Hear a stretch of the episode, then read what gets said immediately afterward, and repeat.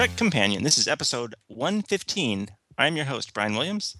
I am Adam Caesar. I'm Stephen Embry. And today we're discussing Enterprise's first season episodes Strange New World, Unexpected, and Terra Nova. Here we go. Strange New World, Season 1, Episode 4, Production Number 104. Original air date October 10th, 2001. Directed by David Livingston. Story by Rick Berman and Brannon Braga. Teleplay by Mike Sussman and Phyllis Strong. Music composed by Dennis McCarthy. Guest cast include Kellie Waymire as Elizabeth Cutler, Henri Lubatti as Ethan Novakovich, and Ray Gallegos as crewman. The infinite blackness of space is interrupted for the Enterprise crew by the discovery of a beautiful new world, a natural Eden of unexplored mountains, rivers, wildflowers, fields, and forests. Dismissing T'Pol's cautious advice to conduct scans and tests from orbit before commencing any, commencing any surface exploration, Captain Archer orders an away team. There's someone else out there. What? Near the campsite. I think we've had enough ghost stories for one night. It's no story. We've scanned the planet. It's uninhabited. I'm telling you, I saw three people. Strange New World. Steve, why don't you start us on Strange New World? Okay. Um, I don't know why they wear ball caps. I guess it's a fashion thing or something, but that kind of struck me funny. Um, I think this is the first mention of Minshara class as like M class where we get the word. I guess it's a Vulcan word, which is interesting. Overall, I thought the episode. I mean, there's there's fun stuff, and we learn a little bit about different different crew and so on. But um, it kind of feels like it's it's not a whole lot just stretched out into one big episode, you know. But um, you know, I mean, they're just they're just getting going here. This is only the second. Uh, regular length episode. So, mm-hmm. well, you know, the um, like the campfire scene, that story and stuff, that felt a little bit like filler, like it lasted a little mm-hmm. too long. I think it's you know what makes it feel like filler. Feel like filler. Say that three times fast. Mm. Uh, it's when when it's a, like you know a dialogue scene um, that hasn't doesn't really tell you anything. Has nothing to do with about any characters. Yeah. Uh, if there's a char- character bit in there, it's this idea that that uh, Mayweather grew up in a place where they told ghost stories, and they're you know okay, that's a character thing. But I mean, once I know that, everything else is like well filler. Um, so that can make it feel a little long and stuff. But you know, overall for me, it was um, this episode was better than I remembered it. Hmm. Um, I, I, do think it has. I'm not saying it's great, and it, it definitely has some flaws. Um, but it was better than I remembered it. I, I remembered it as being bad, and I don't think this is a bad episode, actually. Um, one thing I thought was some of this stuff, like especially after they start hallucinating, and um, you know, Trip pulls a phaser on T'Pol, and I don't trust you, and this and that. Some of it, it feels like this what might have, like, is that very surprising if you don't really know these characters yet? I don't think so. So maybe like the same episode. I don't know. I think it might have worked better later in the series, at least later in the season. Mm-hmm. It, it, almost seems too early to play off of.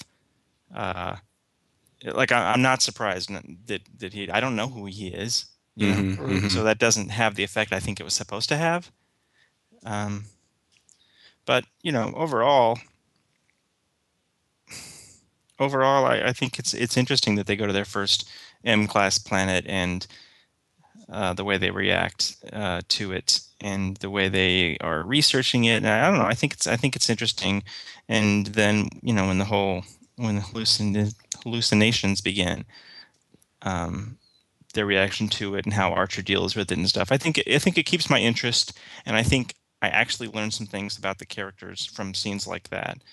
Um, especially now that I know the characters already. Uh, and I can watch those scenes. And for the same reasons I'm saying maybe it didn't work as such an early show, it works when you've seen the show before. Mm-hmm. um, so it was it was better than I remembered it for me. Uh, Caesar, what were some of your first thoughts? Um, yeah, I thought it was a pretty. I, I thought it was an entertaining episode. You know, we've seen kind of this plot line before many times in, in Star Trek and all the different series, but kind of the difference that we see in this one, it's not something supernatural or some alien life form. That's kind of what you're expecting. They kind of play on that. Um, it's just pollen. So because so it makes you kind of realize like how unsophisticated they are compared to other series. You know, if um the um Picard's Enterprise pulled up to this planet, there you know it wouldn't have been an issue. So I like that there are things that trip them up as little as pollen. It doesn't. They don't have to make up something fantastical to move this story forward. So I kind of liked. I like that um, aspect of this. You know, like oh, our sensors didn't pick it up. Um, so Well, in that sense, it's another example where T'Pol was right. yeah. yeah, She, she urged caution. She said we should check it out first. well, yeah, Because we're not going to spend six or seven days investigating this. Well, you know what? I have a feeling. Uh, what was the name of the guy that almost died? That got transported with like leaves inside his body? Oh yeah, yeah. yeah. Um, Dujanovic or Dukanovic oh, or whatever. Yeah. Novakovic. yeah. Novakovic. Yeah. You know what? I think he would look back and say that might have been worth the six or seven days. yeah, exactly. Uh, Well, the one thing that they should have been able to de- detect is a storm, come a storm front coming. You know, a couple hours away. I was like, they're up in space. They should be able to see like a bunch of clouds coming towards that position. So that was one thing. I was like, come on. why Navanovic, Navanovic, I can't remember his name. He never came back in the show. Why, why I bring him up? Uh, one of the things I read in the kind of the behind the scenes in this episode, originally it was that he was gonna, that character was gonna die, and Scott Bakula said to the writers, I think, I think when somebody dies, that we need to react to that. We need to have a scene and time for to react to the loss of a crew member, at least the first time. Uh, and because they didn't have time to write that scene, to put that scene in the episode, they just wrote a line about he's going to make it. You know, Mhm. Um, Well, That kinda makes sense. Uh, Yeah, I that kind makes of sense. wonder if it would have been more t- just because there were things that drug out, as we said. There were certain things that felt like, okay, we get it, we get it, we get it. I kind of wonder if that would have been interesting or helped a little bit, you know. Maybe, yeah, you know, maybe- a little maybe shorter. Yeah, maybe stuck that lesson in there that you can't just go jumping on any, you know, you can't go jumping in. Listen to Paul. Well, you know, it's lucky that it's something I thought about too. If they'd listened to her in the beginning, this wouldn't none of this would have happened. But also, they're sure lucky there was a Vulcan down on the planet. Yeah. she was the only one who could. I like that. I like that she they gave her an opportunity to lose it just a little bit, hmm just a little. And she even says, you know, she's so logical and intelligent. Is it affecting you? Yes, but just a little bit. you know, she recognizes that. That's that's that's neat. Um, but yeah, they're lucky she was there. Otherwise, they'd really been screwed. hmm I like the way they started off the, with the teaser with the, the two crewmen, um, the one who the leaf guy and the other. it felt like the lower, like a lower decks engine. Yeah, didn't it? yeah, because you know these are obviously you know we're only a few episodes in, but we obviously haven't seen any of these. So I think you kind of think to yourself like, are these new characters or that kind of thing? But it was kind of nice starting off the main cast. I saw one like review of this episode from the time, like you know, from the original time that this Mhm. aired, review where they were like, "This is only like the second or third episode. Uh, if you ha- just tuning in to watch this show, you would be very confused. You would think those people were leads. You know? Mhm. Yeah. well, all right, yeah, I'll buy that. You know, there's a reason they didn't do lower decks until like what season six or seven. So Mm. of next gen. Um, obviously, this is a. It's not actually a bottle show, but you're right. Like what you said, Adam, about there's no villain, there's no alien, anything like that. You know, it is really just the Enterprise crew. Um, do you feel like in that kind of episode i that it's adding that there's character development in here? Sounds like uh, Steve, you would say no, and Adam, you might say yes, based on what you guys have said. Um. Well, I mean, it's an experience. you know, it's a bonding experience. Obviously, you know, a camping trip, you know, is obviously a bonding experience, and then they kind of went through something. I don't know if I would say horrific, but very traumatical, traumatic, and um, yeah, they pulled through it. So I, I don't know if it tells you more about the characters, but it bonds them a little bit more, especially um, um, Tucker and T'Pol.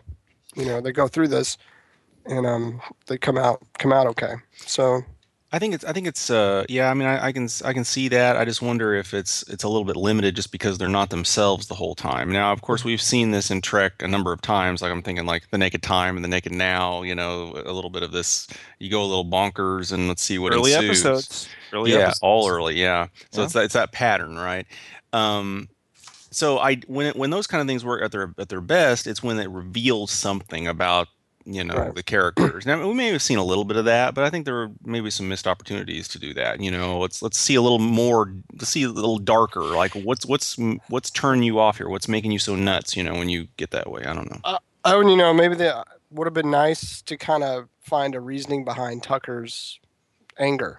mm-hmm. You know, because I mean, you know, you think about it when you're impaired, generally um suppressed feelings come out. So his suppressed feelings were fear and anger at the Vulcan. So, So it would if- maybe nice to kind that's kind of like same old same old at this point yeah, yeah. Yeah. everyone hates vulcans yeah we get it But Yeah, we don't know so- why. I mean, but you know, having a, Sure. a, a more clear and present, you know, you know, basically all we know is Tucker doesn't like Vulcans because they didn't let Archer's dad fly his ship. So yeah it would have been nicer to yeah, kind of that have sounds a more like Archer's Ar- Archer's motivation Yes. than, than Trips.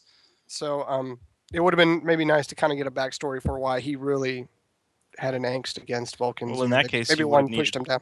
You would have needed something more uh, like like when he sees the the rock people. Mhm. You know, that's what's manifesting in his mind, which really is because Mayweather, I think, said something right. Yeah. So maybe something a little bit more tailored for him that lets us in Mhm. on his fear as opposed to just you know scary looking rock people. Yeah. Mhm. I think that might have made. You know, I think that if they would have went that way, we could have got a little bit more into what Tuck Tucker's psyche.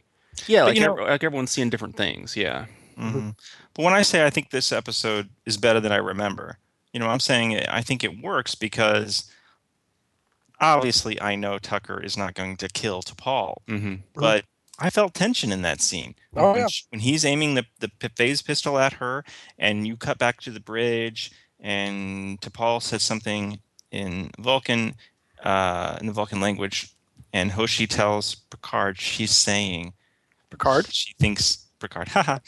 she's she's when she tells Archer, she's saying that she thinks Trip is going to kill her, and I think she she serious, and that's what is going to ha- could happen. Mhm. Um, you know that that was that was dramatic, and I felt the tension, I felt the fear, um, even though I knew she wasn't going to die.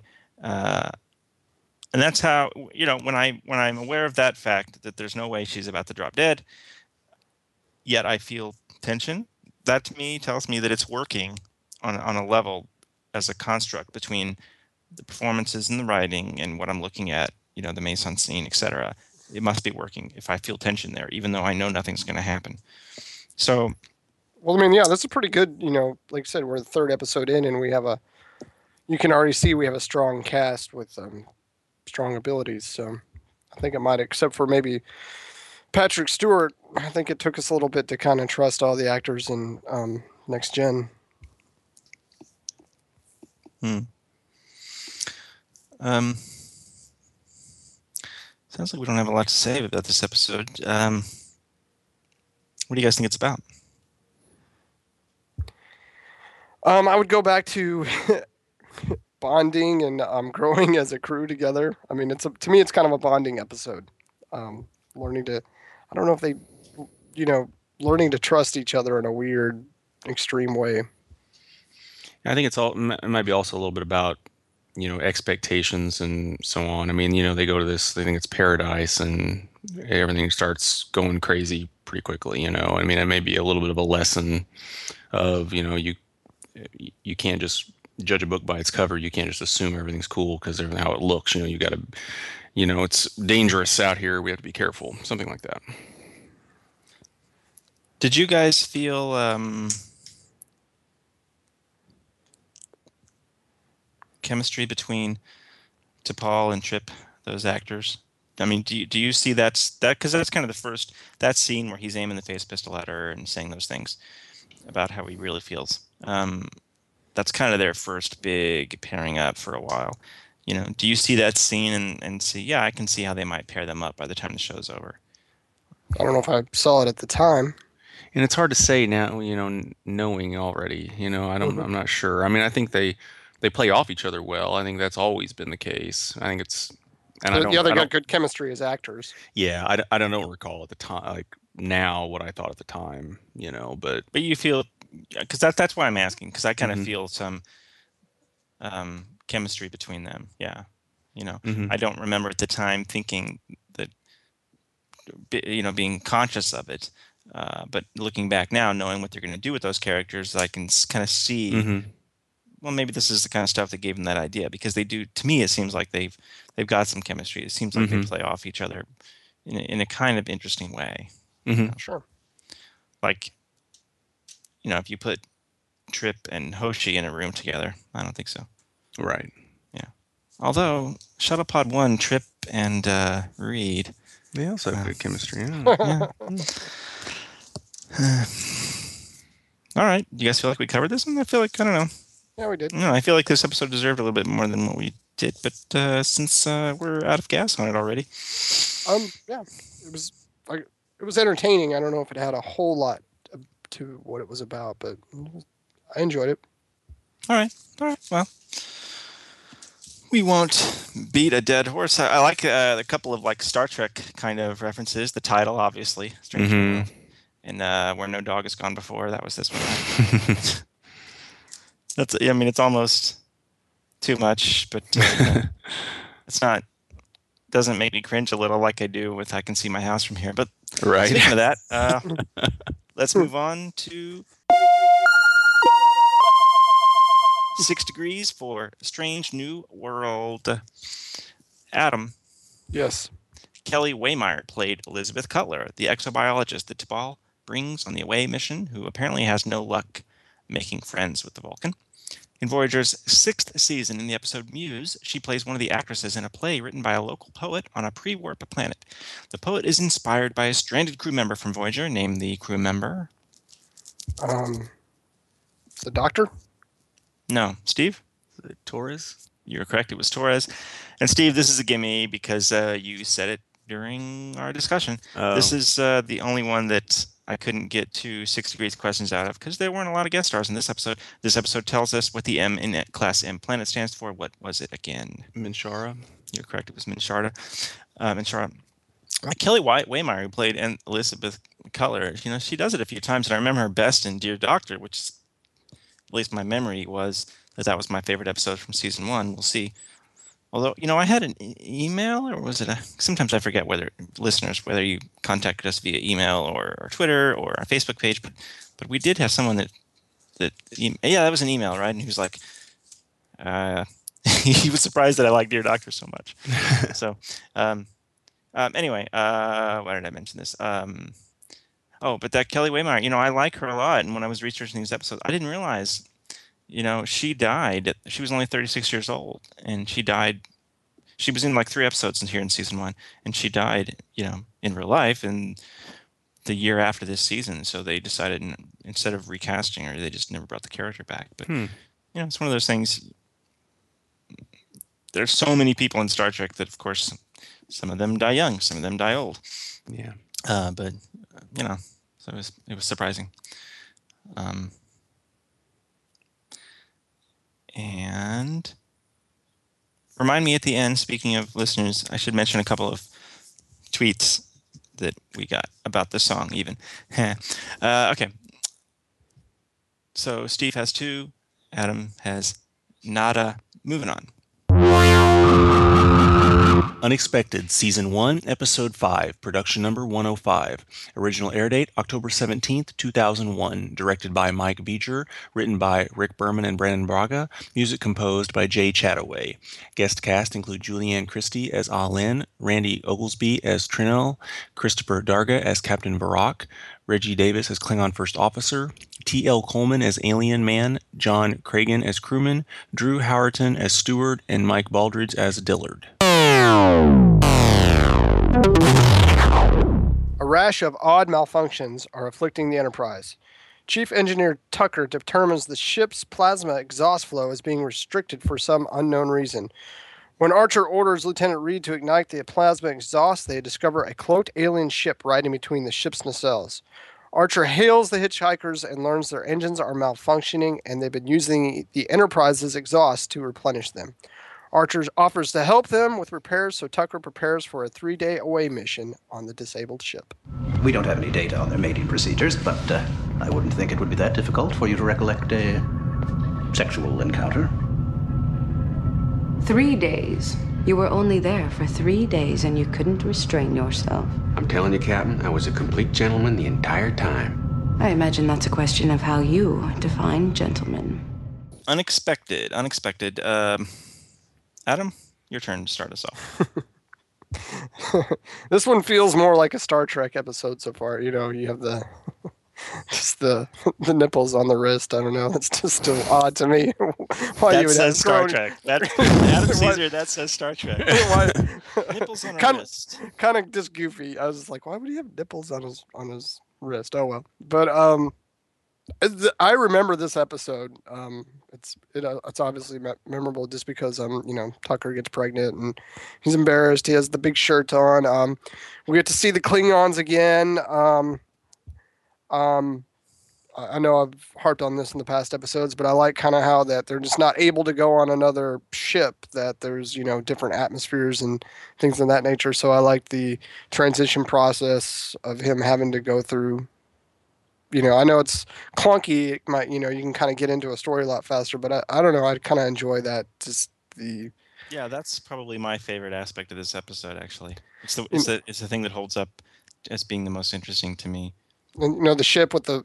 I then thought that was interesting. You know, they grew their. I mean, they're just uh, actually really kind of a very different species than we've kind of seen. You know, it's and it must it's probably hard to create new aliens over and over again. And you know, we're obviously in the last series of Star Trek. So I kind of found it refreshing that they kind of found a new way to display alien life, even though it's humanoid, but just the different way they lived and stuff like that. I think all too often that we saw when we saw alien life on on any of the other series, it was pretty similar to humans. So they, these people seemed very different. Steve, what are some of your first thoughts? Well, I agree with that. I agree that the uh, the unusual nature of this race and the ship and that whole transition takes place. That that is the most interesting part of it, and it's it's probably a more realistic approach to what would have to happen um, in these kind of situations and what we've seen in the past. And so that's cool. Um, I don't. I mean, yeah, it's it's obviously a memorable episode just because of how silly it is or whatever. I, I don't know. I, it's uh, I mean, you know, I, it's funny. It's something different. There's it's I could the, totally the banter they have. Yeah. Joking is kind of fun later. You know, it's. I could see how somebody could hate this episode. I mean, hate mm-hmm. it. I yeah. could totally see that. Somebody who loves Star Trek for being a certain kind of thing, I could see how this would be like offensive to them. I, mm. I, I, I'm not one of those people. I don't feel that way, but I would certainly respect it if somebody did. I could see that. Um, and I, I too remember it. I remember seeing the trailer for it for the first time. I think we heard rumors about it. Mm-hmm. Um, that Trip was going to get pregnant, and then and you know we saw the first trailer, so I remember that. Um, but looking back with hindsight, that whole aspect of it feels almost gimmicky now. Mm-hmm. Um, it doesn't bother me, but it's it's almost gimmicky. Uh, and it, I'm glad they don't spend too much time um, on, you know, silly pregnant trip. You guys yep. remember there was a deleted scene, which was him like having morning sickness or something, mm-hmm. which was, you know, I'm glad that's not in the episode. I'll just I'll say that. you know, I don't think that kind of. Well, thankfully they gave themselves an easy out with the with the you know it's like well it's not really genetically yours. You're just a host. So. Yeah, that was a very yeah that line. Yeah, yeah, yeah. Um, but the stuff that makes it cool, like we were saying, what what what made me enjoy watching it, what makes it different, it, it all it has to do with yes that that three hour decompression and acclimation when he gets in there and the way he's tripping because it's so different and um, and even that uh, this is here's something that I, I read I think Brannon Braga talked about how he thought this episode did a good job of showing how these crew people were different. They weren't the seasoned space explorers of say next gen. You know, when when Trip is over there and he doesn't feel well, and he's just saying to Archer, "Get me out of here. I don't want to be here. Get me out of here." hmm You know, that's not something that, uh, like what Bra- Braga said. You know, Riker wouldn't have said that. You know, Mhm. um, so you know that is interesting, and that it, and that is different. Does that alone justify its existence? I don't know, but you know, talking about how maybe this is slightly more realistic i- the first time you're dealing with an alien race. Uh, I don't know that that actually adds to what it- we're gonna when we get to what it's about. I don't know that it adds anything to anything like that, but it makes it interesting to watch. It makes it, you know, it makes it a little bit different from, you know, the next gen DS9 Voyager Mhm. uh, series is. Um, and if that's the point of what of what this show was trying to achieve, I think this is an example of an episode that, whether you like that or not, I'm not saying whether that's a good or bad thing, but I think this is an episode uh, where they kind of pulled that off. Um, and for that reason, it's probably the most effective episode of the three episodes we're discussing today. Um, Do you think, out of curiosity, what do you, I don't know, do you think it'd be better or worse if they made the pregnancy less farcical? You know, like if it was, you know, okay, it's still obviously, hmm, this is bizarre, you know, a male becoming pregnant, but there was like danger to his health or or something, or there was more moral discussion, or I don't know. what, what my problem with it is because it is so farcical it's it's it's dangerously close to being sexist Yeah, almost, yeah. you know um, that's why i said i'm glad that like that deleted scene isn't in there uh, so i think it definitely would have been better but you know they were obviously going for they could have gone way farther Yeah. you know like we're saying with that scene with everything they could have just done gone full on uh, and they didn't do that Mhm. uh, and when it came time to cut a scene, they cut that morning sickness scene. So it certainly could have been worse, and I think that's the that's the thing that kind of holds this episode back. But Yeah, I only found it funny when T'Pol was lecturing him. oh, that's the, the funniest the, the Yeah. funniest line in Yeah. one, two, three, four, depending on how you count the pilot. Yeah, in the uh, four episodes we've had so far is her saying three days. You were there for three days. I mean, I laugh Yeah. out loud when she says that. Yeah, you could just leave it after that because there's not a better line or way to make fun of him or give him a hard time after that. Yeah. So yeah, that's that. um, so I don't know. What, what do you think, Adam? Do you think it would have been, you know, better for them to be less farcical? Yeah, I mean, um, when we get into what this episode's about, I think we're gonna run a little bit short, and I think they could have said something here about single parenthood, or they could have gone a number of different ways about uh, trying to say something about, you know, Well, integrity, responsibility of life, or integrity, you know. But they, like you said, they kind of kind of joked with it, and um, then we got into the whole Klingon bit, and that was that.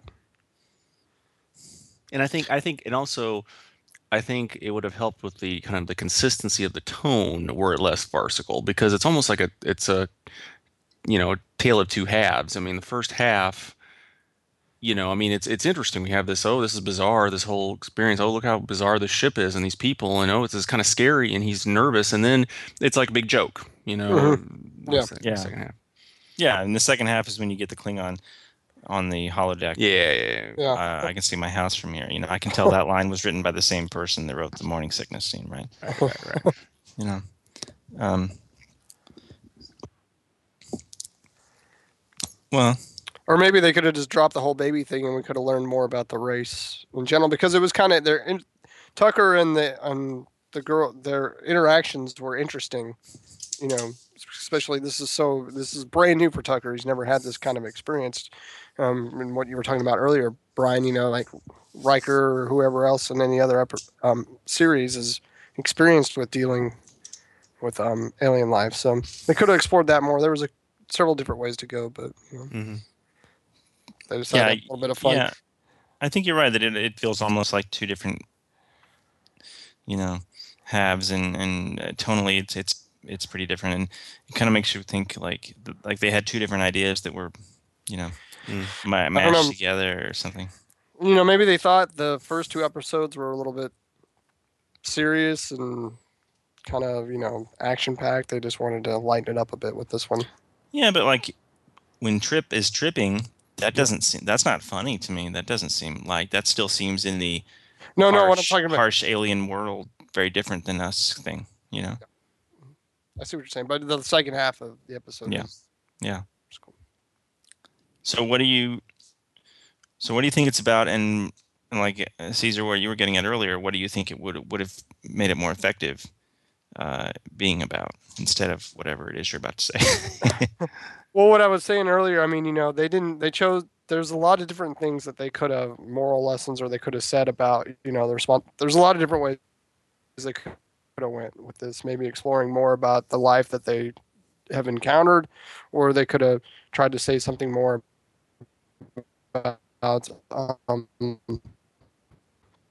childbirth and the responsibility of, of raising children. Now, there's a lot of things to go, to say with that, but um, they just kind of kept it lighthearted. You know, kind of felt more like the movie Twin, or what's the what's the movie that Arnold Jr. felt more like the comedy. Arnold's pregnant. yeah,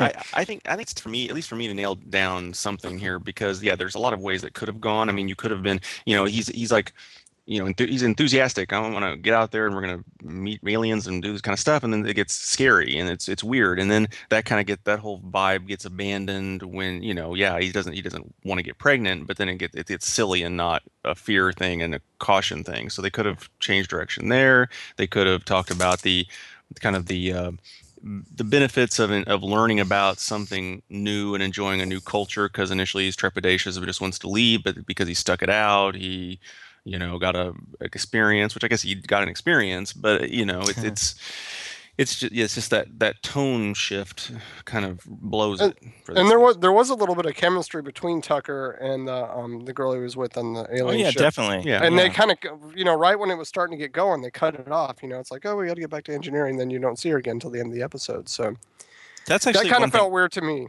that they I cut that off this for episode is was one of the first ones where I never feel like they're rushing.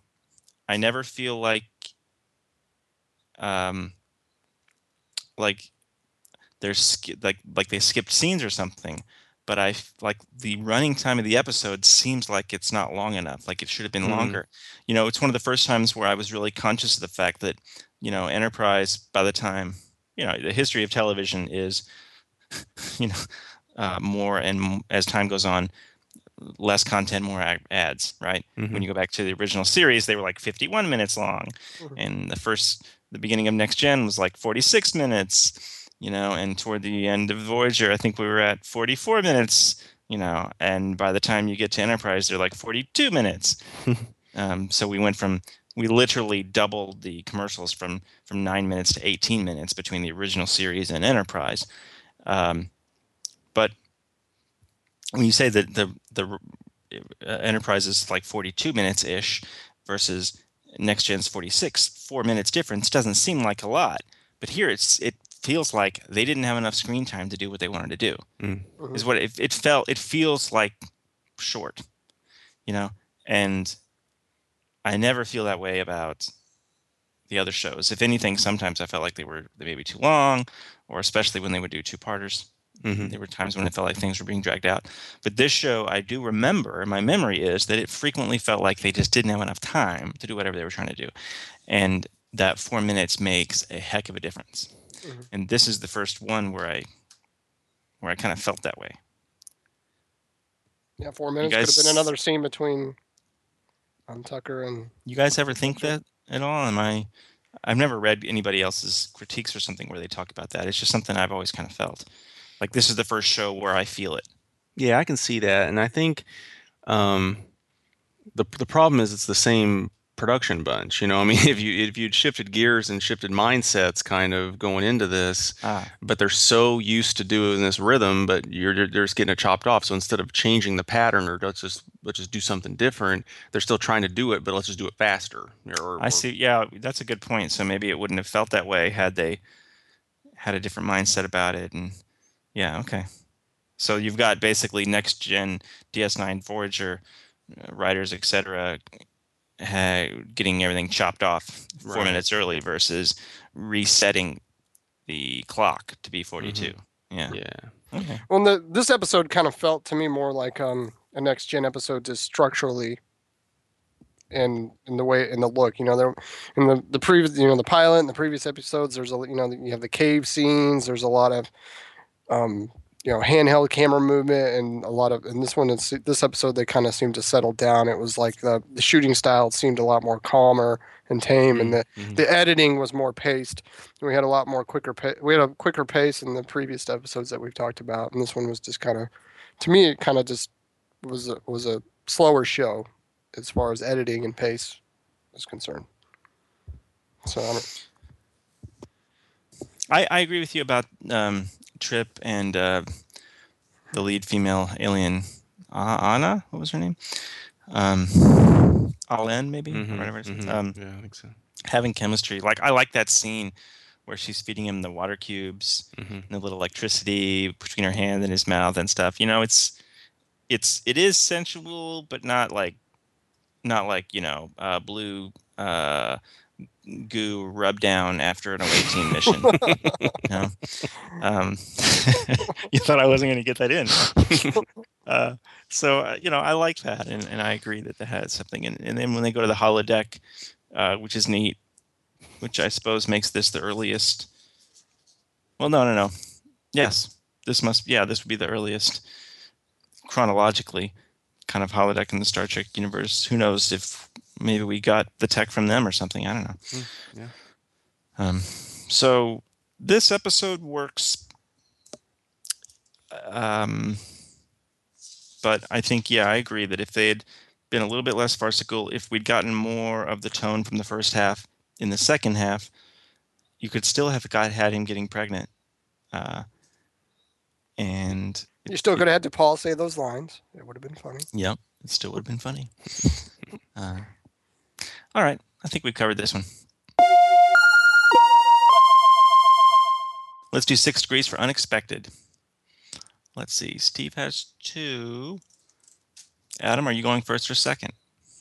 Um, I'll go first. Julianne Christie plays Alen, the Xyrillian engineer that apparently doesn't believe in birth control. In Voyager's episode Homestead, she played Dexa.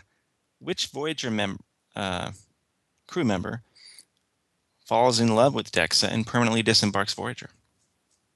Um, would that be Neelix? You are correct.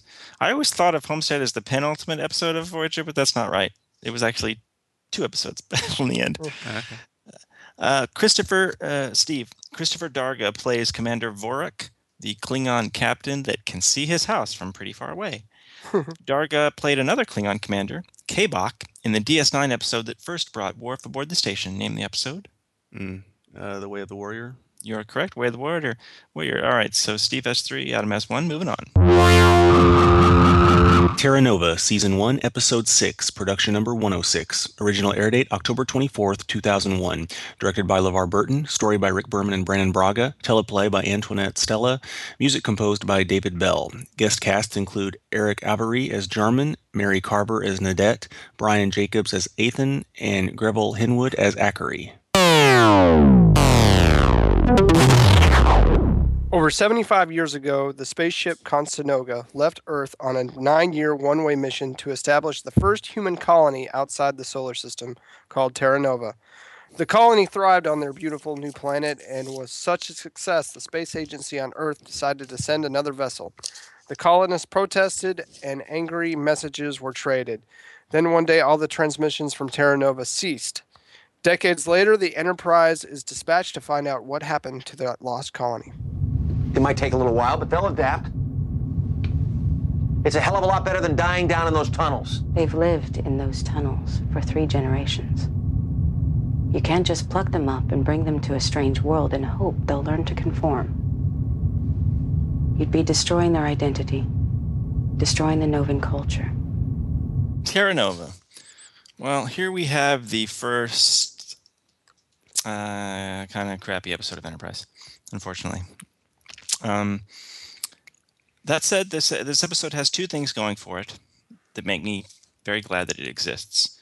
And the first of those two is the fact that Mary Carver is in it, and she played the Simon and Simon brothers' mom in Simon and Simon, which is Mm. one of my favorite TV shows of all time. So, for that reason alone, this could be like the worst episode of all Star Trek, and I would still watch it over and over because I love Simon Simon, so I love Mary Carver. Um,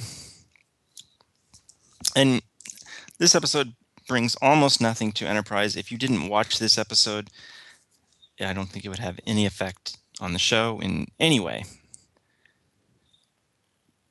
But there is one interesting thing, one thing that I'm going to latch on to, besides Simon and Simon's mom being in it, uh, and that's this seems to me it's the first time. Two thirds into the episode, Archer's trying to figure out what to do, and he's thinking about just taking them all back to Earth. And T'Pol says, You can't just make them live the way you think they should. You'd be destroying their identity. And Archer listens to her and he takes her recommendation. that hasn't really happened, right? You know, and it's it's the first time that that you know, I mean, that should be the the situation, right? And maybe later I'm going to complain that it doesn't happen more, but that actually happens in this episode. She serves an actual function as essentially an XO, uh, and he grows in this episode, which I'm not sure has really. You know, the pilot he opened up about I need to be better. I don't know. I mean, you know, we didn't really see that happen. Mhm. um, so this is kind of the first realization of that near the end of the pilot that scene. You know, where he Mhm. says, "I'm going to need help, and I need to get over my preconceptions about Vulcans, etc." Uh, does that one little bit make this episode worth existing? No. Obviously, Simon and Simon's mom does. but that is the one thing that I'll that I'll latch on to as making this episode not a complete stinker. I mean, it's not that it's bad. It's just it's almost like it would have been better if it was a Spock's brain, you know. uh, it it there's there's nothing interesting that happens in this episode to me. Uh, nothing unique. Nothing we haven't seen plenty of times before in Star Trek and even in other shows. Um, you see every scene coming a mile away. Every story realization is not a surprise. Um, we don't really learn much about any other characters, etc. So this episode is almost a waste of time, except for those couple of things that I liked.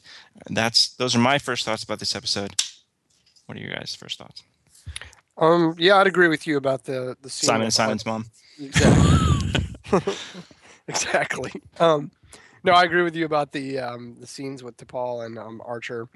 I think earlier in the episode he was um, he was mad at himself about making first contact, and he's like, if I can't make first contact with humans, I shouldn't be out here. So he's he's learning. You know, we've talked about it. he's learning on the job, and um, that was probably the best scene of the of the episode you were t- you were referring to with T'Pol and Archer.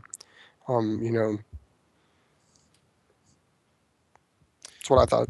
And in um, this language crap stuff that gets tiresome. You know, of course, what I what I think of is Grupp. I wanted to hear him say Grupp. yes. Yeah. it, it reminds me. Unless you're going to ask that question, I'll tell you the name of the episode. But it reminds me of that original series episode. I was not going to ask that Okay, question. and Miri or whatever. Yeah, because that kind of stuff. You know, it makes me think. Um, how funny it'd be just to go to work one day and just fabricate ahead of time terms, different terms for things you use all the time. It's like, what in the hell are you talking about? You know, I watched it with with my wife, and you're uh-huh. just like, I don't know, you're not as used to this kind of thing because I guess in sci-fi you get this sometimes, and certainly, you know, but uh-huh. it's like, what, what, what is what? Uh-huh. You know, yeah, it gets kind of tiresome.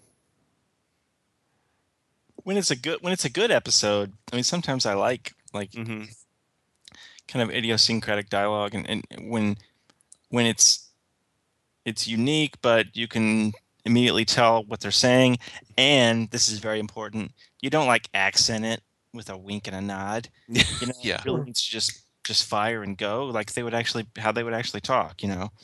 Um, when they're trying too hard to make it you know when they're hanging a lamp on it uh, then it's then it comes off as really kind of silly.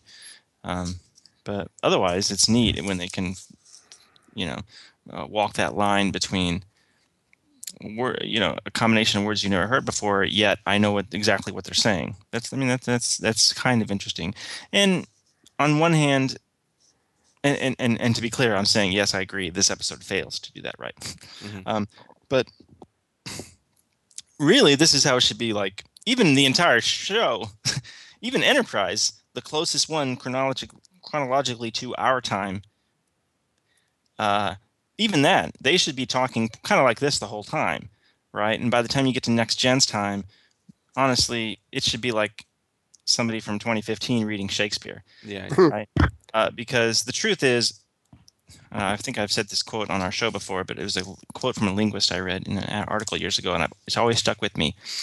Nobody anywhere speaks the same way they did 100 years ago. Yeah. Yeah, I mean, you know, This read letters planet- from the Civil Yeah. War. You can't And- do but yeah, it, it- it's language is you know it's a, there's it's alive and it changes, and really everything should be different. Um, so it's even a cheat that we that the Enterprise crew sounds like you and I talking to each other. But that anyway, that's kind of a, a side comment. So so on one hand, it, it makes sense that this would happen that they had 70 years of diverging language and that they would have gone this direction. But yeah, it, because of the way they they do it, it ends up instead of feeling cool and appropriate, it feels uh, like Not so much. grup. Yeah, grup. I did like the concept of this episode. You know, kind of a lost colony. You know, what Yeah. happened to it. Um, I, I I enjoyed that, con- and I and they I felt like they left a lot of backstory out of there because you know they got the transmissions from the you know the last transmissions that were sent out, and obviously the colonists there felt like Earth had attacked them, and then that just kind of got dropped. So I, I kind of felt like, oh, there's a lot of backstory there. I'd like to know. I was more interested in that than what was going on actually Hmm. in the episode. Kind of like what the kind of the backstory would have been to this.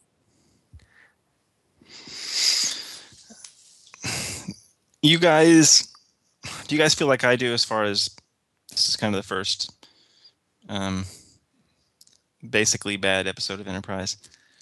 I don't know not, if I hated not, this. not terrible, but It's certainly the worst thus far, I believe. okay. Yeah. Yeah. But would you call it bad? Do you think I'm that's too strong a word? Um, I don't know. Let's, we'll have to. We'll we'll go through this at the end of the season. Because I Okay. It's not like justice bad or something. Yeah. Right, right. It's a, it's Yeah. all a matter of always a matter of degree, you know. Mm. I mean, I might be a little. I'm not quite as hard. I'm so far. I haven't been quite as harsh on these because I, I don't really remember them fully all the way through, like a different plot points and that kind of thing. So, in a lot of ways, it, it is like I'm watching it for the first time, but not. It's kind of like so. I mean, you can tell. You can tell. Okay, whoever wrote this one, they never let them write another episode.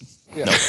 No way. Whoever wrote this, no way they got to write another episode. Mhm, mhm. But I mean, you know, if I'd watched, if I had watched Enterprise like seven times, like I've watched Next Gen, I'd probably be this episode. I'd be like, yeah, it's sad, whatever. That's yeah. I mean, that's that's a fair that's a fair point. Well, well, I you know I pointed out that one redeeming bit for me. Is there anything for you guys that? Um, I think I read this is the episode where I didn't realize this, but uh, we didn't know um, Phlox was a Denobulan, Denobulan until this episode. Yeah, that's right. I think it's the first time they mention Yeah, race, I believe. Mhm. Oh, well. Um, you know, is there anything other than Simon Simon's mom that makes it I, I, it for you guys? Well, I do. Thus far, you know, Phlox. I mean, I, I always I liked that actor playing that character throughout the whole series, but thus far, it's really sticking out to me how good he is. I mean, I, I enjoy that. Like, and there's just little. He's obviously in this episode. There's a few little scenes, but I just I like almost everything he does. You know, they go down there. They're practically intentionally getting captured, and his odd behavior of oh hands up like he's never put his arms in the air and then just the way his demeanor is you know um you know treating Reed and this kind of that kind of stuff. I mean, I just it's solid. You know, I, I like that character. It's interesting. It's Yeah, I, I said So- when this when, when it started uh, that Phlox might be my favorite character. He's it's certainly tied, um, but I think John Billingsley is probably the strong. he- he- I know we all love Scott Bakula, Um, but put it put it this way: in the other show, like in, in Next Gen, we love them all and we think they're all great. And if one thing we got out of the last time we watched it, uh, it was man, Marina Sirtis was so much better than I remembered her. Blah blah blah. But I don't think anybody anywhere would dispute Patrick Stewart is the king of acting in that show. Yeah, yeah, yeah. Right? Right. You know, for the most part, that's usually how you feel. Um, at most, it's the Captain Tang with the with the XO, maybe in the original series or something. But in this show, I don't think it's so clear that Bakula is head and shoulders. You know, he's got the he's got the weight and Mhm. he's got the experience.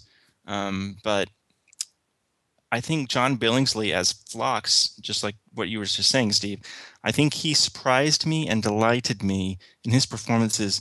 This is again my memory. Who knows what we're going to find as we go? But uh, he seemed to surprise and delight me more frequently than anybody else, and I think I enjoyed watching him perform consistently more than anybody else. Like I remember being upset with the way Bakula was playing Archer, say in season three. It was just always angry, angry, angry. Mhm. You know, maybe I'm going to feel differently. I'm very open to that possibility and letting myself. You know, I'm trying not to be pre- preconceived stuff. I'm just talking about my memory. Um, but Billingsley consistently, you know, like you, you guys know, I'm. Uh, I, I'm I pay the the the rent by you know working post production film and television out here in LA. There's you know there's still a big part of me that wants to someday make my own movie, and I have like a list, um, a list, a literal list of actors that I'd love to work with someday, and and I would love to direct, you know, in some of the stories that I have and stuff. Uh, he's the only Star Trek person on that list, John Billingsley. There's something about him that I've always found um, captivating, you know, Mhm, and I think it's the kind of stuff that you're talking about. The kind of that that scene with his hands up, you know, that's the kind of thing that maybe somebody else wouldn't even I know, enjoyed his. I enjoyed. I enjoyed his scene. Take us back a couple episodes. We didn't talk about from Strange New World when he was telling Archer about, you know, um, the crewman that was probably going to die but didn't. And I just like the facial reactions, how disappointed he was on his face, Yeah. and how he, you know, and kind of owned up to it. The, I like that. Yeah, that Yeah. whole done. He had just the look on his face and how disappointed he was in himself, and how he felt disappointed. He just you could just see that all over his face and his his energy coming out. We didn't mention that before, but since we were talking about him, I thought I'd Yeah. bring it up. Yeah, yeah, totally. Uh, were you going to say something before I started talking? Before I joined in to talk about Billingsley, uh, Adam? No, I think that's what I was going to say. Just Yeah. that scene from Strange New World. So that's that's something that uh, Steve, you were saying, makes this episode kind of worth your time, I guess. Right, right. If I, I mean, I'm just just picking things out that I really enjoyed, as I uh, enjoy enjoy his performance. Not that I don't always enjoy it, but it I guess it was just kind of a, a you know a bright spot, you know, for me in this episode. so you're playing this this show, every episode of this show for your spouse, warts and all. Yeah, we decided to. I uh, asked her if she was game to watch the whole thing with me, and she is. So. I guess that means you can't like cram the night before our podcast now, huh? right. There's a yeah. I do have to work around two schedules instead of one, but uh, yeah. Uh, what do you guys uh, think this episode's about? Oh, you know what? Before we do that, I did. Well, last thing I wanted to point out, I actually like some of the opening stuff in this episode, where it seems like I don't know if they were doing it on purpose, probably, but it really seems like kind of an original series Mm. vibe. hmm The way they beam down into that ghost town, and you know, and there's the radiation. There's nobody there. Actually, I think there is something in this at the beginning Brian, they didn't beam that's a, down. They that's a took a, shuttle direct pod. reference to the original series. Like when he when he oh right, you're right, sh- shuttle pod. Uh, when he when he uh, spins the the bicycle wheel or something. Didn't they do that in Uh, I bet you're One of the- you're right. I remember one of the original bicycle. series episodes? I think it was the same one we've been joking about. Mary. Yeah. Okay, Find out in a couple of Yeah. years. so it probably was on purpose. Yeah, probably was on purpose. But I, I kind of enjoy that. Even some of the sound effects, uh, you know, kind of made me th- made it feel a little bit like the original series, which is kind of fun. Mhm. you know and by the time we get to you know, season four my memory of what was my favorite stuff from enterprise consistently uh, so much of that is retro cool um, so maybe but maybe that's unfair but that's that's something out of this episode that i remember thinking was kind of fun okay um, so uh, is this episode about anything Mm. by the standards of our show, Uh, when it's really about something, it tends to hold up. When it's not, it tends to not. That's that's not always true, but that tends to be the case. Uh, I mean, we could talk about different things, but I don't think there's any one cohesive thing or even two cohesive things that Mhm. for me that we could carry on, you know. I mean, I think you, the one thing that you said earlier, Brian, I think it inches Archer a little bit forward. It, he doesn't make leaps and bounds in this episode, but we do see a little bit of a maturing in him, tiny bit. So maybe you could go there. Don't know. Maybe healing, healing old grudges. Mm. putting mud on your face doesn't make you into a different species. Yeah. This is true. All right, sounds like we got nothing. Yeah, I think this I think this episode is shale. I see what you did there. Yeah, yeah, yeah. That was some funny stuff. All right. Well, I guess we've exhausted Terra Nova. Uh, didn't that that sci-fi show from a couple years ago that had a really cool idea that only lasted like a season, where they were like going back in time to live on The this is- dinosaurs. yeah. Yeah. That was called Terra Nova, right? That sounds Yep. right. And wasn't Yeah. Braga one of the creators of that show? huh. I Possibly. thought. Maybe I'm. I don't. maybe I don't. I don't remembering- remember. It wasn't Star Trek, so I don't know anything about it. Yeah. Yeah. The, I'm I remember kidding, that show people, I'm getting. kidding. I remember that show getting interesting, and then that was over. They didn't bring it back. Yeah, I think it was, it was just one of those shows that cost too much money. Eh, you got to make yourself cheap if you want to get renewed, or have everybody watch it. Um. All right, let's do six degrees for Terra Nova. Steve has three. Adam has one. Uh, Steve, are you going first or second? I'll go first. Erick Avari plays Jamin, the Novan that is hesitant to believe he is actually human until he realizes that his brothers are human, so he must be human too. Hmm. His brothers are named Rick and AJ. his brothers are named Rick and AJ. All right. that, that's my last Simon and Simon joke, folks. Jeez. All right. In DS9's third season, in the episode Destiny, Avari played Yarka, the ex Vedek uh, who believed Tracor's third prophecy was coming true, which would result in the destruction of what? Oh. Um. The wormhole. You are correct. The Celestial Temple, also known to us as the Wormhole. Uh, Adam, in Next Gen's fifth season, in the episode Unification Part 1, he played the Klingon B'iJik. Gowron is too busy for Picard, so Picard makes a request to B'iJik. What does Picard need? Um, a cloaked ship. You are correct. Cloaked ship. All right, so uh, Steve takes it for the day, but it's not a shutout. Not even close. So you know, it is. I, I agree with you. Kind of some of the stuff you've talked about, Adam. You know, it, it feels. I mean, it's it's fun to watch this show now. You know, it's it's. I have not having it. It is the show that I've seen the least by far. I've definitely only seen this show twice and haven't watched it in years. And getting to watch, especially these early episodes in HD, which I never saw. Um, it, it is kind of fun uh, to kind of be re-experiencing them uh, in a way. So I'm I'm excited about continuing to watch this show. I really am. Yeah, going pretty good. I did have to mention just a couple of um 'cause obviously last time I spent a lot of time talking about this song. this time I was immediately like chapter forward watching the Blu-rays. Definitely they got those chapters set up right after the song. Mm-hmm. So I didn't I I did not hear the song at all this time. Um, so I'm not even going to complain about the song, even though it sucks. Um, but we had we had two people uh, tweet to us or you know mention us in a tweet, and one of them said he didn't say he loves the song, but he said I don't mind the song, and the other person said. Uh, I hate the song. It, it, it it's a Netflix fail that I can't skip it when I'm watching Netflix. so I just thought that was funny that we kind of had both sides, but mostly the point is that it was kind of even Steven one to one. Yeah, it was um caffeine addict uh, that said it was annoying that he couldn't skip the song, but then uh, Mike Seymour said he doesn't hate the song. Okay, yeah, he actually said I, he doesn't loathe it. So I guess that's not exactly a ringing endorsement. anyway, so not everybody hates the song as much as I do. apparently. I don't loathe it either. Well, look at that. I might hate it more when they speed it up later on. They make it worse. They don't make it better. yeah. Um, you know, we didn't talk about it on our last podcast because it went so long. I just wanted to real quick run by you, ask you guys. Um, you know, it was like it's gosh, it's been almost a month now since Star Wars uh, celebration, but you know, I did wait in line overnight to be in that the, the panel with that. Of course, they ended up streaming live around the world anyway.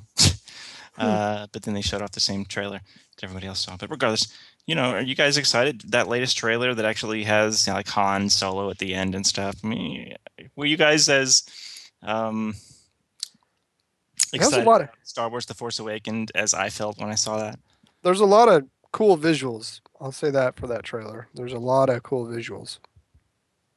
Yeah, I'm, I'm looking forward to it. So yeah, I, mean, would say thought it yes. was cool. Yeah, yeah. Yeah. All right. That's the there you have it. We talked about Star Wars. All right. I mean, yeah, there's not a lot to the trailer. It just kind of gives you a lot of different images, and then you got um, um, Harrison at the end saying, "We're home, Chewie." So Yeah, well, it looked to me like they were in the Falcon when he said that. Yeah. line. Yeah, Yeah. I That's what it looked like. yeah, that's what I gathered. So, yeah. yeah, I mean, I'm excited. I'm sure as it gets closer, by the time August, September comes around, I'm, I'll probably start getting nutty excited about it. You know. Uh, by the way, I saw. Well, by the time this podcast comes out, it'll almost be out. But I, I got to see Mad Max early. Oh How was it? God, it's bananas! It's Oh. so incredibly awesome. I'm looking forward to it. Oh my God, it's so good. It's like I was looking forward to that more than Avengers, honestly. You know, me absolutely. Since last summer, when they showed the first trailer for Max, for Mhm. Mad Max Fury Road, uh, that trailer, I was immediately more excited about Mad Max than any other movie between then and whenever the next Star Trek movie would be, right? Uh, and let me tell you, when I have sky high expectations like that, they are never satisfied. And I just kind of accept that that's how it works, but it doesn't matter. I'm not going to like hold myself back from being excited. But I was so, I had such a, hi- uh, high expectations, and that movie met them and exceeded Nice. them, and it's so incredibly good. And I don't want to Cool. talk about why I thought it was good because that would probably be it would be full of spoilers. But you know, if you have Well, not Steve seen, and I probably haven't seen it yet either. So right, uh, if you have not seen Mad Max, which comes out the day after I'm putting this podcast up, um, you should go see it because it is incredible. And I'm sure there's not going to be even I, I can't even imagine Star Wars would be as good as that for as far as big budget studio pictures. It's so amazing. It is incredible. It is bananas. Go see it. Go see it. All right. Um, so that is you. You know, we we always if we're going to talk about other little stuff or whatever, we always put it at the tail of the podcast. So, you know, you get you get the episode stuff, and then you can always stop it if you don't want to hear us talk about you know junk like that. And also, uh, the other reason I do it is someday, you know, I if somebody listens to this. A lot of people listen to our episodes. You know, people are listening to episodes we did two years ago, and that's great, and it still works until you get to the end, and then you hear our whatever we're talking about that's relevant to that moment in time culturally. But it doesn't matter because you can just hit Hobbit movie or stop. something. yeah, yeah, great. So, if you are still with us, I would like to say thank you for spending an hour with us, and uh, we are enjoying watching Enterprise. And keep your tweets coming. Uh, Adam uh, is better at tweeting than I am, and we all we can all log in, all three of us. So um, we see them and we read every single tweet or email we get. tweet get. away, tweet Yeah. away, send all the tweets you want. Yes. So until next time, you can follow us on Twitter at Trek Companion. Our Facebook listener page is facebook.com slash Trek Companion. You can send us an email, trekcompanion at gmail.com. Until next time, take it easy. Bye. See you.